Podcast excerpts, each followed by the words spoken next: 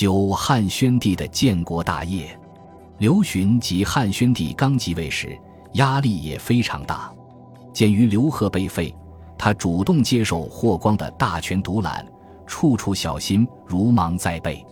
他是刘据的孙子，但武帝和昭帝都没有给刘据公开平反，因此很多人私下里对刘询即位的合法性有所质疑。广陵王刘胥从刘彻时期就念叨帝位，他养了个女巫，诅咒汉昭帝，汉昭帝果然早死，又诅咒刘贺，刘贺果然被废。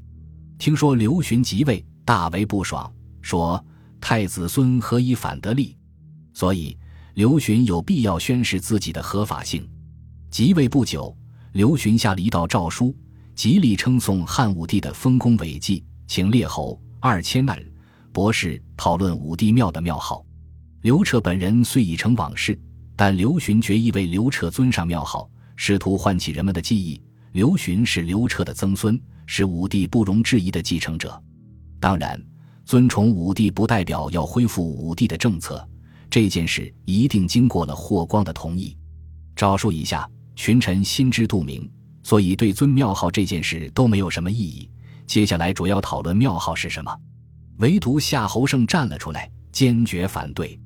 他的理由非常清楚：武帝虽然有丰功伟绩，但代价实在太昂贵了，死人无数，耗尽天下财产，导致百姓流亡，误故者半，人民向食，财政收入和粮食储备至今还没有恢复。这样的帝王再怎么伟大，王德则于民，就是说对老百姓是没有好处的。所以怎么能尊庙号呢？看来夏侯胜对刘询的真正目的并不理解，只是单纯批判刘彻。所以当群臣来批评他的时候，他说：“人臣之义，宜直言正论，非苟阿谀顺旨。义已出口，虽死不悔。”表达了如是的风骨。既然身为人臣，那就要有啥说啥，不能阿谀奉承。而且话都说出来了，收回也没有意义。我死也不后悔。被臣下好一番羞辱，刘询当然恼火，但关键是夏侯胜没能领会他的意图，所以夏侯胜和在这件事情上支持他的丞相长史黄霸一并被下狱，而刘彻的宗庙终于被尊为世宗，成为有汉以来第三位有庙号的皇帝。在狱中，黄霸请求向夏侯胜学习儒经，夏侯胜觉得两人将来都得死，学不学意义不大。但黄霸却说：“朝闻道，夕死可以。”竟然就在狱中拜夏侯胜为师，学习儒经。这不仅说明黄霸的好学，更说明了儒术在当时如此炙手可热，令士大夫虽九死而不悔。师徒二人在狱中讲诵了一个冬天。拐过年来的夏天，关东发生大地震，有四十九个郡国受灾，一些山岭也因灾滑坡崩塌。被房屋倒塌直接压死的就有六千多人，在浓厚的儒学氛围里发生如此恐怖的灾异，刘询坐不住了。他下诏承认盖灾异者天地之戒也，承认自己有过失，同时大赦天下。夏侯胜和黄霸都被释放。夏侯胜出任谏大夫，加官给事中，被赋予出入宫禁之权；黄霸则外放为扬州刺史。这时期，刺史还未具备后来周穆的大权，但也是重用了。夏侯胜终于和刘询建立了比较融洽的关系。他不拘小节，在刘询面前，有时候不称陛下，却说君，这反而令刘询很喜欢。大概是君更富有古意吧。有些时候，夏侯胜还会刻意把刘询的一些话传到外面。一开始，刘询还不高兴。夏侯胜说：“陛下说的都是好话。”我把好话放出去，是为了让大家都敬仰陛下。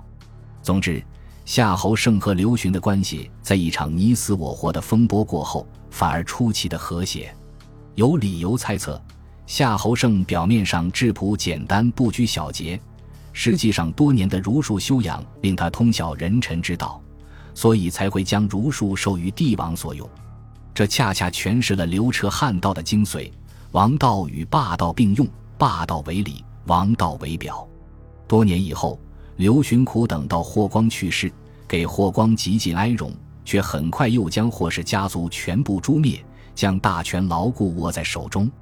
刘询也终于卸下了面具，虽然没有居然更改霍光的政策，但不再允许对汉武帝的攻击和批判。事实上，他还要效仿汉武帝，在牢固把控大权的同时，平衡国家政策上王道和霸道的冲突。毕竟，自武帝死后，汉朝休养生息二三十年，又具备了施行霸道的物质基础。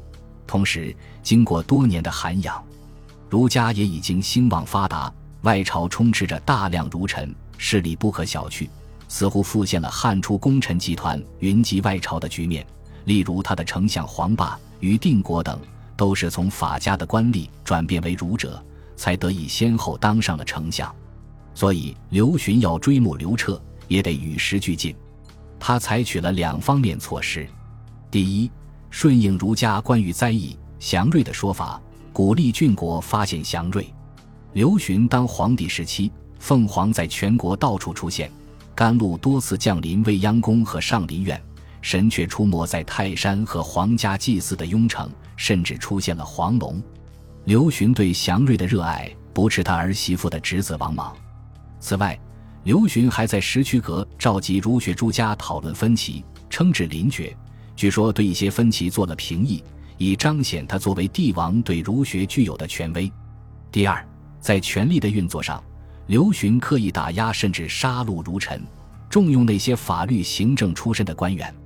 此外，他借鉴武帝抬高中朝的做法，着力提高宦官的地位，不断给外戚委以重权，从而抗衡牵制外朝那些咄咄逼人的儒臣。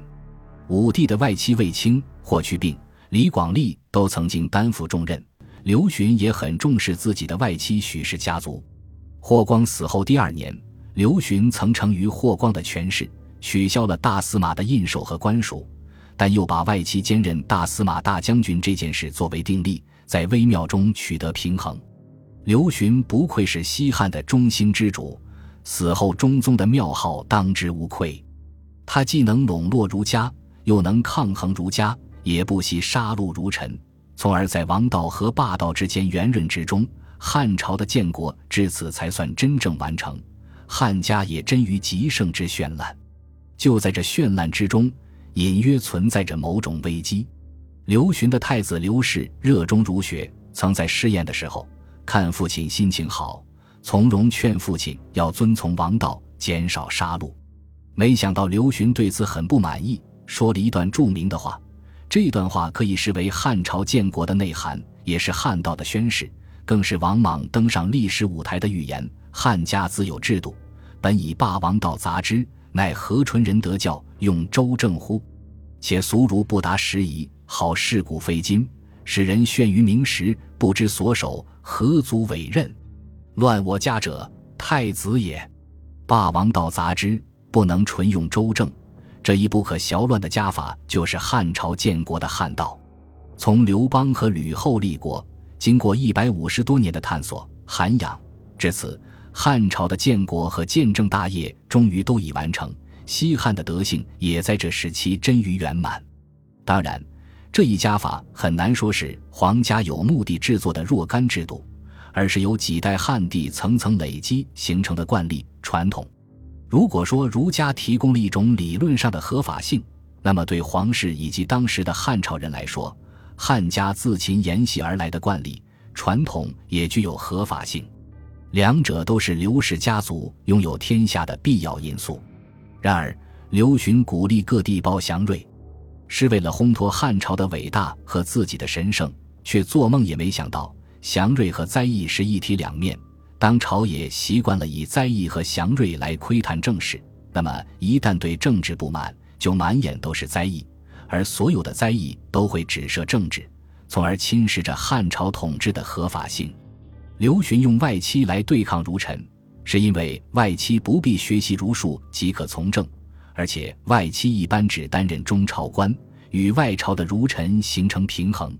但他没有预料到，有一天儿媳妇的侄子王莽身为外戚，居然儒家化了，甚至成为儒家的代表。从而得以收拢内外两朝，架空皇权，而儒术又是与灾异密切相关的。到了那一天，儒术、灾异、外戚三者在王莽身上合为一体，刘氏家族的建国和建政大业面临沦丧的危险。本集播放完毕，感谢您的收听，喜欢请订阅加关注，主页有更多精彩内容。